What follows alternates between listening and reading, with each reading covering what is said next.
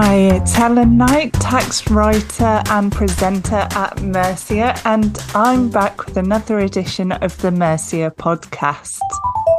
Now, what could be a better topic to discuss on this sunny May day than everyone's favourite tax admin? And I just wanted to give you a brief update on some of the announcements from the Tax Administration and Maintenance Day, which was on the 27th of April. Now, this is a day that HMRC typically release a lot of tax policy proposals and consultations. Uh, in fact, they released 11 consultations and calls for evidence on this day. And they the idea is they collect the uh, responses over the summer and use those to identify and start developing legislation. So these consultations, the package that HMRC announced is meant to support HMRC's ambition to simplify and modernise the tax system, tackle non compliance, make the tax system fairer for taxpayers, and to make the customs system work better for traders. Now, this ambition in itself is quite interesting because it comes in the wake of HMRC having announced in the autumn that they were going to abolish the Office of Tax Simplification. And that announcement is one which has been subject to some criticism.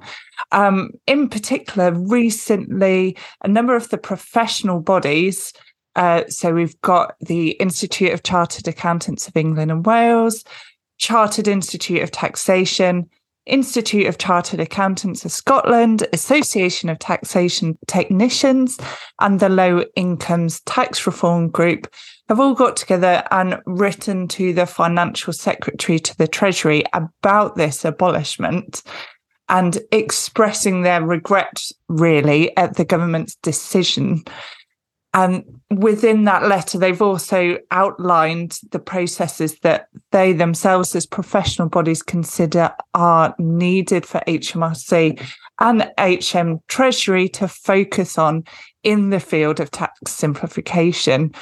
And these processes, particularly focused around accountability, so ensuring that someone's accountable for the delivery of tax simplification, including things like simplification declarations in tax information and impact notes. So, really ensuring that there is a focus on that every time some new legislation is introduced and also allowing time for the development and integration of systems. We've seen recently where rules or particular processes have had to be delayed because taxpayers just haven't had enough time to implement or um, they've come in context with changes to rules. The particular one I can think of here is making tax digital for its uh, for income tax. It was all just a bit too much for taxpayers when combined with the changes to basis periods. The professional bodies are really suggesting that HMRC needs to build in this time to allow the taxpayers to develop their systems, as well as adopting a consistent approach across tax regimes. So we've seen where various definitions are different across different taxes and it would be a massive simplification if some of those uh, were more aligned across those different tax regimes. So that's come from the professional bodies. What did we have from HMRC in terms of these consultations on tax administration and maintenance day? Well, firstly, always a popular discussion topic and always uh, brings up some quite contentious issues is the off payroll working rules. We saw how in the autumn there were going to be some changes to uh, push the onus back on the taxpayer, and which then got reversed. So it is very much a focus, and this the consultation that has been issued is at the moment there is a potential over collection of tax in relation to this non compliance with the off payroll working rules. So, this arises where perhaps an employer has made an incorrect employment status determination. HMRC challenges it. And in these cases, the deemed employer then becomes liable for the full pay as you earn liability on the income. However, the worker and their personal service company may have actually already paid tax and national insurance contributions on the same income, depending on how that has been withdrawn from the personal service company. So the legislation at the moment doesn't allow for those two amounts of taxation to be set off. And the consultation is broadly around a potential change to the rules to allow that offset which kind of results in a more equitable distribution of the cost of that liability. What we've also seen is a consultation has been launched on proposals around the framework for stamp taxes on shares. So currently there are two stamp taxes which might be payable on a share transaction, which all depend on whether or not that transaction has been undertaken in a paperless way or not. The tax in either event is the same, it's at the same rate. However, there are different rules on what value of transaction the two taxes are taxed on, and also how rounding of the tax payable works. The consultation, one of the topics of discussion is whether they should just have a single tax on securities rather than these two taxes. And that certainly would simplify things from a taxpayer perspective. There have also been two new consultations relating to tax administration. And we've seen quite a focus on data collection in recent months.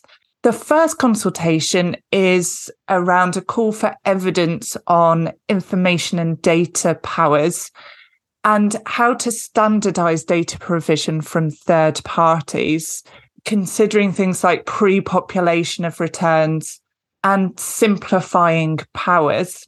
The other one is about using legislative sandboxes. And the idea of this is to pilot any changes to the legislation and give sort of a safe environment for taxpayers to effectively try that out. Although we've had minimal details about how what that would actually involve in practice. On this day, as well, HMRC also published a summary of the responses to a consultation on improving the data that HMRC collects from its customers. And as a result of those responses, HMRC has decided to move forward on their plans to collect particular data on self employed start and end dates, employee hours worked, and dividends paid in owner managed businesses. Although these have come under some criticism, uh, particularly in terms of how these actually fit under this banner of simplification and sort of reducing the impact on taxpayers.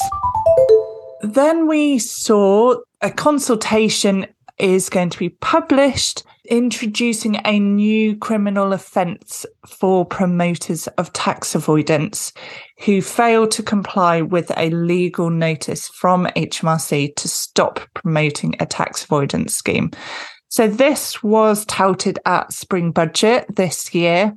And it's effectively where there's a tax avoidance scheme, HMRC has the power to issue a stop notice and it's what then happens if the tax promoter fails to stop promoting that scheme to its clients. The government's also consulting on expediting the disqualification of directors of companies involved in promoting tax avoidance as well. So we can see that there is still quite a focus in the Treasury and HMRC on tackling this tax avoidance agenda, we're seeing increased powers for HMRC and really aimed at uh, how they can tackle this and also increase the penalty for these promoters of tax avoidance schemes. We have also seen a consultation published on the charity sector. Now, charities on the whole pay very little tax. There, it well, very little corporation tax. They are exempt on it on a on the vast majority of their income, and for a lot of the tax relief they get, they need to meet certain rules.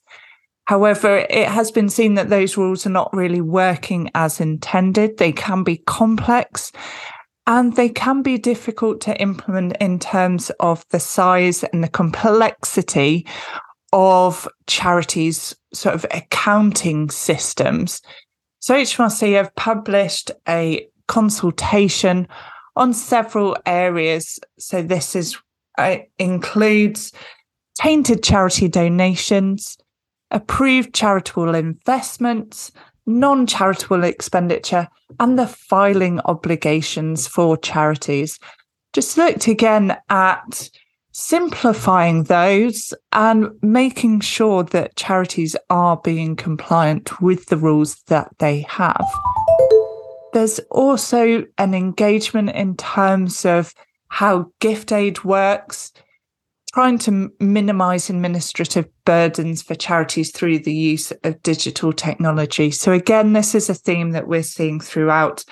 How can digital technology be used to improve both kind of in the terms of the efficiency of HMRC in collecting data and also how technology can be used to simplify the burden on taxpayers. Other announcements there's been a consultation on how the Help to Save scheme can be simplified. It was announced at spring budget that the scheme was going to be extended by 18 months. What it's meant to do is to offer working people on low incomes who have got certain benefits special four year savings accounts, which are eligible for up to a 50% government bonus, where they can save a maximum of £50 a month. However, I think where this consultation is coming from is that perhaps the scheme is a bit too complicated at the moment for taxpayers. They, they potentially haven't had quite the take up in it that they were hoping. So the consultation paper is really seeking views on how it can be reformed and to and simplified to give it a longevity as a key savings product for these working people and to encourage take up in that target group.